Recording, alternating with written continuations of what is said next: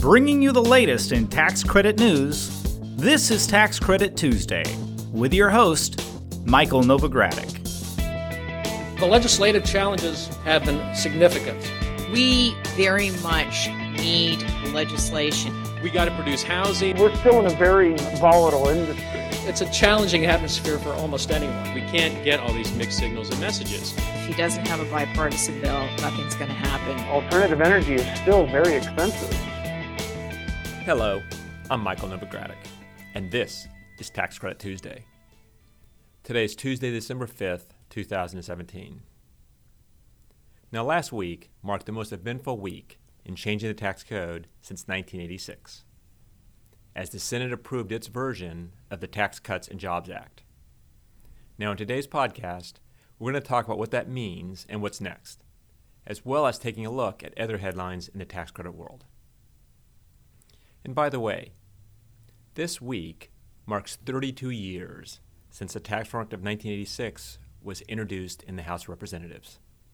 That legislation, which created the low income housing tax credit, was signed into law more than 10 months later. That's right, 10 months, on October 22, 1986. Here's some interesting facts for comparison to what's happening now. In 1986, there was a 203 day gap between when the initial tax reform bill was introduced in the House and the full Senate approved its version. This year, that gap was all of 29 days. In 1986, by the way, there was an additional three months before the House and Senate agreed to the final version of the bill. We'll talk about how long that might take this year in this week's podcast. If you're ready, let's get started. After months of talk, the Senate passed its version of tax reform early Saturday morning. Now, we wait for House and Senate Conference Committee to hammer out a compromise bill that could pass both houses of Congress. The Senate, last Saturday morning, passed the Tax Cut and Jobs Act by a 51 to 49 vote. Senator Bob Corker was the only Republican to vote against the legislation, and every Democrat and independent voted no. As you know, the House and Senate bills have some significant differences, especially in the tax credit provisions. But let's start with what's retained what's retained by the Senate bill and what's retained by the House bill. The Senate bill retains the income housing tax credit, it preserves the tax exemption for private activity bonds, it keeps the 20% historic tax credit, although the credit would be taken over five years instead of all when placed in service. The Senate bill continues the new markets tax credit through the 2019 allocation round and continues the current law phase down of renewable energy investment tax credit and production tax credit. Turning to the House version, the House version retains only volume cap allocated low income housing tax credits.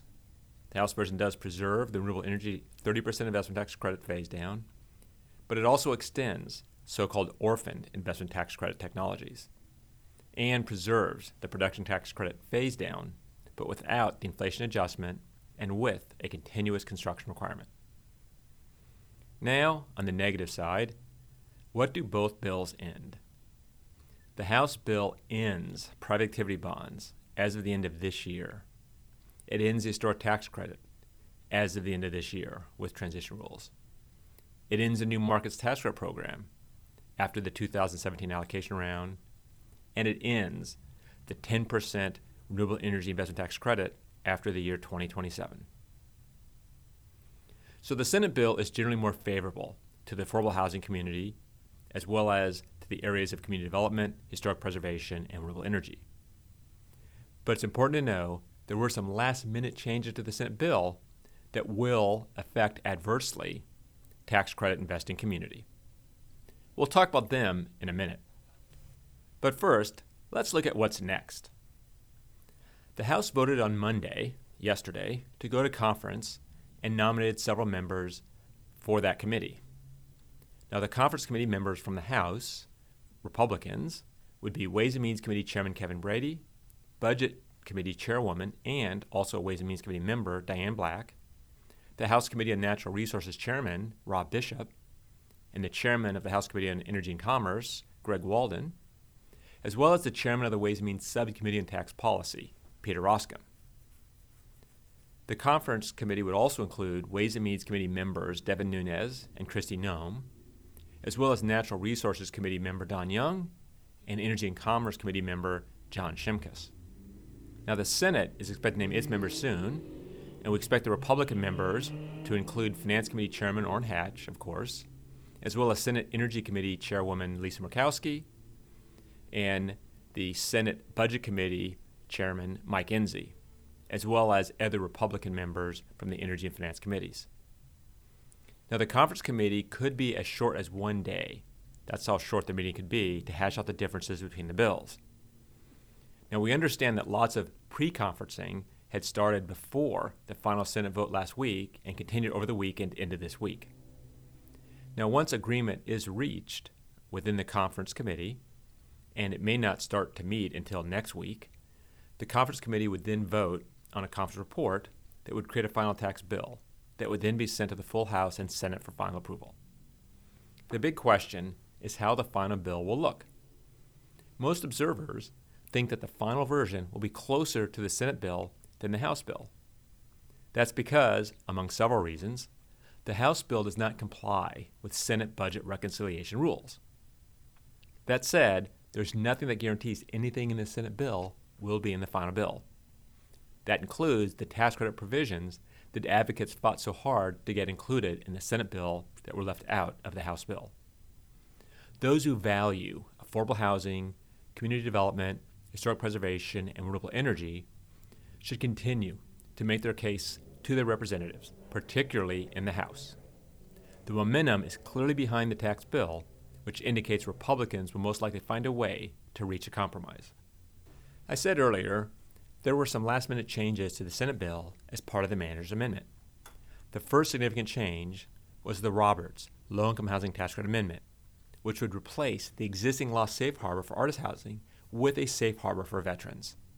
Now, this change would effectively repeal the artist housing exception and it would apply even to projects already placed in service, which means that existing housing for artists that were financed by income housing tax credits and are in the midst of their 15 year compliance period, they could be at risk of recapture if this provision passes.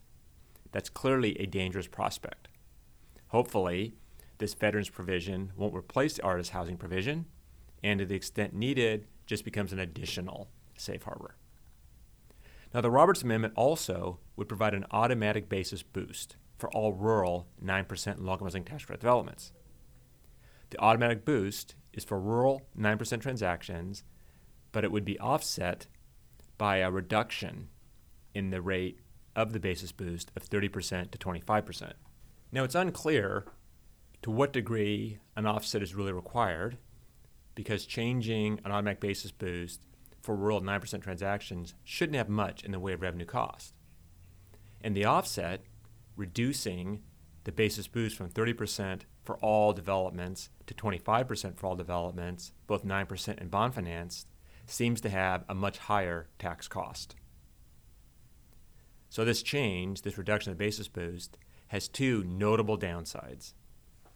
The first, the change automatically reduces the basis boost for all properties that were receiving it, including the rural 9% properties it intends to help, effectively cutting out a 5% boost and potentially making some properties financially infeasible. The second is that it's effective for properties that may have received allocations already and or arranged financing already, but haven't yet been placed in service. This is a notable change, and we're hopeful that this change doesn't make it in to the final bill that's enacted as part of tax reform. There were at least two other significant changes in the manager's amendment that have adverse effects on tax credits. The BEAT and corporate AMT. So, what's the BEAT? BEAT is an acronym for Base Erosion and Anti Abuse Tax, BEAT.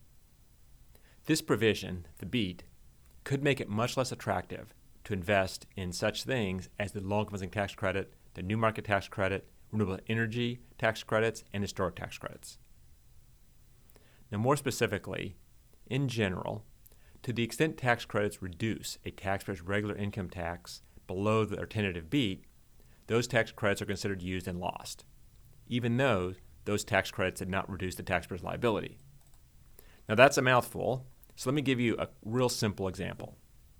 If a taxpayer used $10 million in tax credits to reduce their regular tax below their beat, once again, they used $10 million in tax credits to reduce their regular tax below their beat, then those $10 million in tax credits, to the extent they lower their regular tax below their beat, would be considered used and lost, even though those tax credits did not actually reduce the taxpayer's tax liability. Some of the changes made on the Senate floor in the manager's amendment did offset some of the issues around the beat, particularly for U.S. owned banks.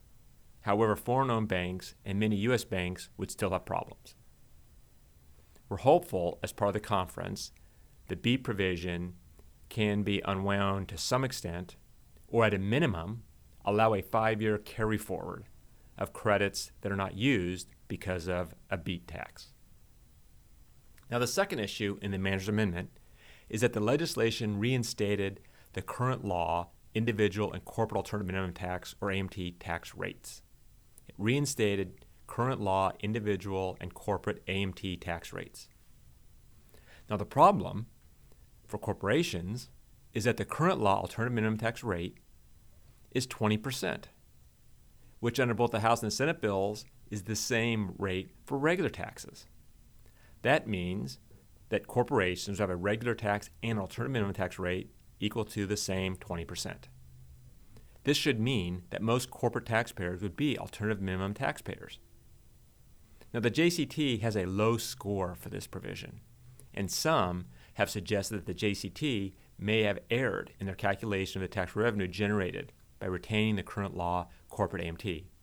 If you follow me on Twitter, I've retweeted a couple of suggestions that this may be what happened. So, what's the concern about so many taxpayers being subject to the corporate AMT? Well, the question becomes could a taxpayer use tax credits to offset their AMT? And the answer, as with many things in tax law, it depends. Some tax credits offset AMT and some don't.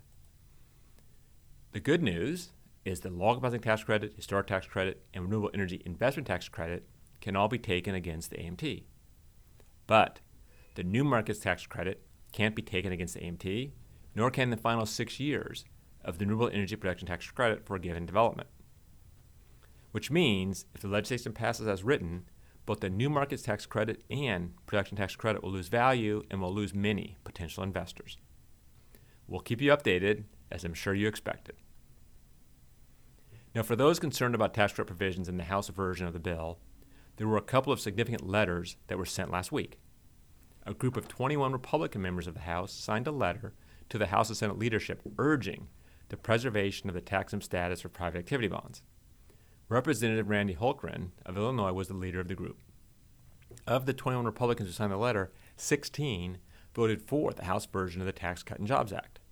Now, the House bill passed with 10 votes to spare, so these 16 would appear to have some leverage to make sure private activity bonds remain tax exempt. And in a related development, 27 Republicans signed a letter urging Ryan and Brady to preserve the historic tax credit, as well as make the new market tax credit permanent. All but one of the 27 voted in favor of the Tax Cuts and Jobs Act, so again, it would seem they would have some significant leverage on House leadership.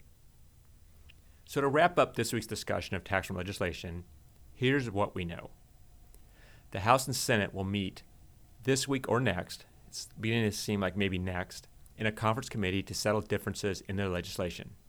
And advocates need to stay engaged to assure that the best possible outcomes come out of the conference committee. I'd also like to point you to a table that we have on our website that shows how the House and Senate approved tax bills compare. That table is at www.taxreformresourcecenter.com. We will update it with an additional column on the conference committee recommendations as soon as we know them. I'll also keep you posted on Twitter as news breaks on tax reform. My handle is at Novogradac. In other tax credit news, the Bipartisan Policy Center last week released a report that describes how the long living tax credit can improve health for residents. The report focuses on how lower housing costs allow families to have better health care. You can find the report which is called Building the Case Low Income Housing Tax Credit and Health at www.taxcredithousing.com. Meanwhile, Joseph Otting was sworn in last week as the Comptroller of the currency. The Office of the Comptroller, of course, oversees performance evaluations of financial institutions for Community Revitalization Act or CRA performance. CRA provisions play a significant role in incentivizing tax credit investments, most significantly in low income tax credit and new market tax credit investments. And in other banking news, Jelena McWilliams will be nominated as the chairwoman of the FDIC. McWilliams is the chief legal officer of Fifth Third Bancorp. She has worked as a counselor for Senator Richard Shelby and Mike Crapo, who are the current and previous chairman of the Senate Banking Committee. McWilliams' nomination must be approved by the Senate. The FDIC, of course, is a key player in regulating banks nationwide. And in community development news, the CDFI Fund recently released its latest Qualified Equity Investment Issuance Report. The CDFI Fund reported that more than $197 million in allocation authority have been issued since the last report in October. If you'd like to see the latest QEI report, go to www.newmarketscredits.com. Well, that brings me to the end of this week's report. I want to remind you to keep checking the Notes from Novogradac blog at www.novoco.com for our latest analysis of the effects of the tax reform legislation. You can also follow me on Twitter for the latest developments. My handle is at Novogradac. I'd also encourage you to check our Tax Reform Resource Center at www.taxreformresourcecenter.com. That's it for now. I'm Michael Novogradac. Thanks for listening. This weekly podcast has been brought to you by Novogradac and Company LLP. Archived discussions are available online at www.novoco.com forward slash podcast or by subscribing to the Tax Credit Tuesday podcast in iTunes. Novogradac and Company LLP is a national certified public accounting and consulting firm with offices nationwide. Learn more about our professional services at www.novoco.com.